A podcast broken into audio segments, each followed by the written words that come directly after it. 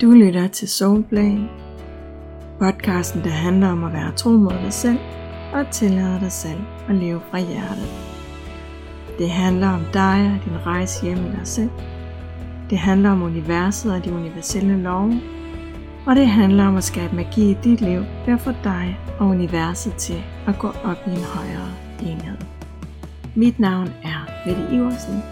Velkommen til Soulplan. Velkommen til din Soul Journey.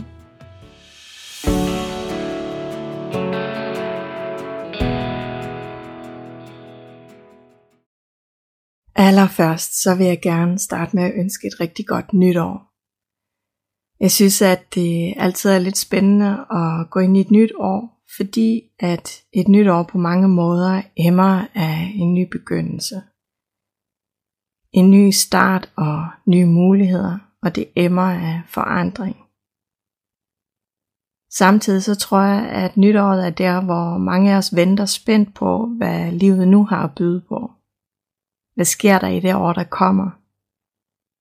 Hvad er på vej, og hvad ændrer sig? Og måske er det også derfor, at det er tidspunktet, hvor mange af os beslutter os for, at nu er det tid til forandring. Det er ikke sikkert, det ligger et nytårsforsæt bagved, men øh, det kan der godt. Fordi så virker ønsket om forandring lidt mere seriøst end ellers. Og sådan havde jeg det i hvert fald selv i en del år. Jeg havde læst en eller anden artikel om nytårsforsætter og hørt om, hvordan vi får tingene til at lykkes for os. Så var jeg lige lidt mere motiveret, lidt mere seriøs, klar til at sparke lidt mere røv. Der var lidt mere power bagved, at nu skulle den have en skalle, og den her gang skulle det lykkes.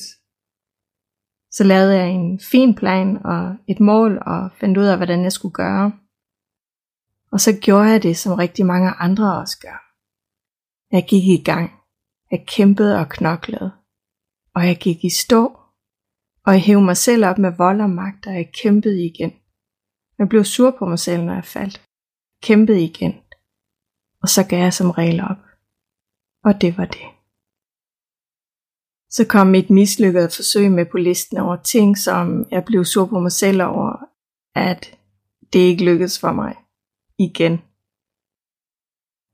Og jeg kan huske, at jeg i mange år troede, at jeg havde en ryggrad som en regnorm. At jeg bare skulle tage mig mere sammen. At jeg bare skulle vide endnu mere. Og løsningen var, at jeg måtte kæmpe endnu hårdere. Men da jeg begyndte at forstå mere af, hvordan energi fungerer, og hvordan det fungerer med en høj og lav vibration, så forstod jeg pludselig, at jeg havde grebet det helt forkert an. Fordi når vi kæmper og knokler og presser på, så skaber vi mere af det pres. Så skaber vi mere modstand. Og det betyder ikke, at vi aldrig må presse os selv, men det skal komme fra en høj og selvkærlig energi. Det skal komme fra et sted, hvor vi virkelig ønsker noget, og hvor vi går efter noget, fordi det har en værdi for os, og fordi vi oprigtigt ønsker det. Ikke fra egoet, og ikke fordi vi skal bevise vores værd og føle os gode nok og rigtig nok. Ikke fordi andre de siger det, eller fordi det er nytår, og vi synes, at nu må det være nok. Det kan sagtens være den følelse, der sætter noget i gang, men derfra skal vi bevidst ændre vores energi og vores vibration, sådan så at det arbejder med os og ikke imod os. Vi kan nemlig ikke skabe noget selvkærligt eller noget holdbart fra egoet og fra modstand. Når vi gør det, så kører vi på modstand, og vi kører på den følelse, som sætter vores forandring i gang. Men i det øjeblik, at den følelse ikke længere er der, så mister vi motivationen så har vi ikke længere nogen grund til at ændre det, vi ønsker at ændre. Og det betyder, at hvis det for eksempel er, nu er det fandme nok følelsen, der sætter os i gang med forandring, og vi fortsætter med at køre på den, så er det vores drivkraft. Og den drivkraft, den kommer fra egoet. I det øjeblik, at det så er en anden følelse fra egoet, der fylder mere, så vil vi slippe vores mål, og det vil ikke længere betyde noget. Så derfor så er det enormt vigtigt, at vi er bevidste om, hvorfor at vi ønsker en bestemt forandring. Hvorfor er det egentlig, at det vi ønsker er vigtigt for os? Hvad er det, der driver os fremad mod det? Hvad skal sikre, at vi bliver ved med at gå fremad mod det, også når det er svært, og vi ikke længere er vildt motiveret for det? Det er lige præcis her, at risikoen for at falde i er rigtig stor. Fordi hvis vi tror, at det er vores viljestyrke, der skal drive værket, hvad så når der sker andre ting i vores liv, som også fylder, og der ikke længere er viljestyrke nok til det hele? Så er det, at vi falder i og kan gå i gang med at finde den største hammer, vi har frem, og kritisere og bebrejde os selv.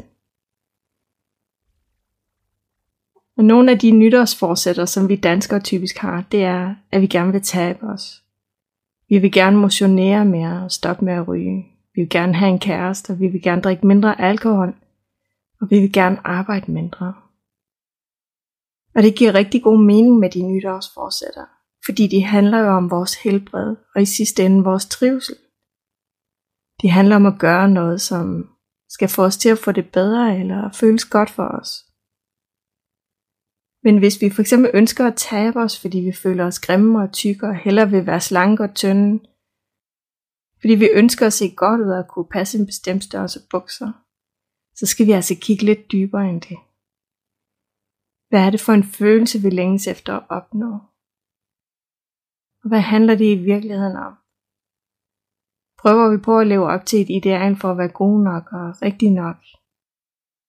Eller ønsker vi måske andres accept og anerkendelse? Ønsker vi, at livet det skal føles lettere og bedre? Og ønsker vi at være mere glade, eller hvad er det i virkeligheden, vi længes efter? Eller hvorfor er det, at vi ønsker at motionere mere? Fordi nogen har sagt det, og så må det være det rigtige. Eller hvad er årsagen til, at vi ikke gør det som en naturlig del af hverdagen allerede? Eller i forhold til at arbejde mindre. Hvorfor ønsker vi at arbejde mindre? Hvad er egentlig årsagen til, at vi arbejder for meget lige nu? Hvad er det, vi prøver på at opnå eller slippe væk fra? Og det er lige præcis det, der ligger under overfladen, som vi er nødt til at have fat i for at kunne skabe forandring på en holdbart grundlag. Og vi er nødt til at forstå, hvordan er vi mennesker, vi fungerer. Vi kan for eksempel ikke tabe os i længden og holde et vægttab, hvis vi bruger mad og slik til at dulme med, og samtidig har en strategi, hvor vi ikke tillader os selv at spise nok af det, som vores krop den har brug for. Så er vi op og kæmpe imod nogle ordentlige mastodonter, som vi på sigt vil tabe imod, fordi vores krop ikke er gearet til at fungere på den måde og fordi vi ikke har fået kigget ordentligt på det, der gør, at vi bruger maden til at dulme med. Så i det øjeblik, at vores vibration den ryger ned, så ryger motivationen også. Og så er det, at det der med den manglende ryggrad og den største hammer kommer ind i billedet. Fordi vi på flere planer arbejder imod os selv, i stedet for med os selv. Vi vil heller ikke kunne holde motivationen op til at løbe ekstra antal gange i ugen, hvis vi på ingen måde nyder at løbe, og vi ikke har et gyldigt indre hvorfor, som skal gøre, at vi holder fast i at løbe. Så når vi vil skabe vedvarende forandring, så er vi nødt til at kigge dybere, end at der bare er noget, vi har sat os for at gøre, fordi nogen siger, at det er det rigtige, eller fordi vi prøver på at opnå noget, som i virkeligheden handler om noget helt andet. Hvis vi længes efter mere glæde i vores liv, og vi tror, at vægttab er vejen til det. Så skal vi lige vente en rundt og kigge på, hvad der egentlig gør os glade. Det er nemlig meget lettere for os at tabe os, når vi er glade og når vi er i overskud. Hvis vi ønsker at stoppe med at ryge eller drikke, fordi det ikke er sundt for os at ryge og drikke, så er vi først nødt til at kigge på, hvorfor at vi egentlig gør det. Hvad er det, som det hjælper os med, når vi vælger at ryge og drikke? Hvad er det, vi får ud af det?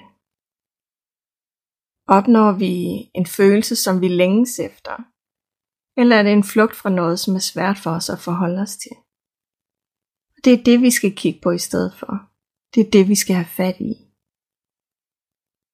Hvis det giver ro ind i at ryge og drikke, skal vi kigge på, hvorfor at vi føler os urolige. Hvad er det, der sker i vores liv og inde i os, som skaber uroen og som gør, at vi har brug for at dulme for at mærke ro. Og hvad kan så skabe roen indeni i stedet for? Og der er ikke en one size fits all med de her ting. Vi gør de forskellige ting af forskellige årsager. Men vi er nødt til at kigge bagom, og vi er nødt til at kigge dybere, hvis vi ønsker at skabe de her forandringer. Vi er nødt til at arbejde med det, som det i virkeligheden handler om, og ture kigge os selv i øjnene med det, der er svært. Og når vi har gjort det, så handler det dybest set om at hæve vores vibration, og blive ved med at sørge for, at vi har det bedst muligt. Sørge for, at vi støtter os selv bedst muligt, sådan så vi kan blive ved med at holde energien op. Og ja, de fleste af os vil falde i en gang imellem. Det gør vi, når livet det er svært, og når vi er presset, og når der er noget, som er svært for os at rumme. Og her er det vores største opgave at blive ved med at være selvkærlige, og blive ved med at støtte os selv og fortsætte med at gå fremad. Et selvkærligt skridt ad gangen, og hele tiden være i kontakt med vores hvorfor og hvad det er, vi gerne vil opnå. Når vi gør det på den måde, så vil vi også opnå det, vi ønsker os i sidste ende. Måske ikke inden for de første tre uger af det nye år. Måske ikke inden for den første måned. Men det sker, når vi har fået os selv derhen, hvor det nye, vi ønsker os, er blevet en dybt integreret og derfor naturlig del af vores nye jeg.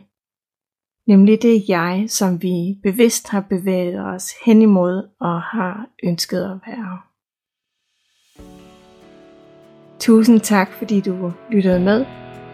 Du lyttede til en episode af Soulplay. Er du blevet nysgerrig, og vil du gerne vide mere om, hvordan du arbejder i dybden med dig selv og dine mønstre, og lære mere om, hvordan du får de universelle lov til at virke for dig i praksis, så kan du tilmelde dig mit nyhedsbrev i linket lige herunder.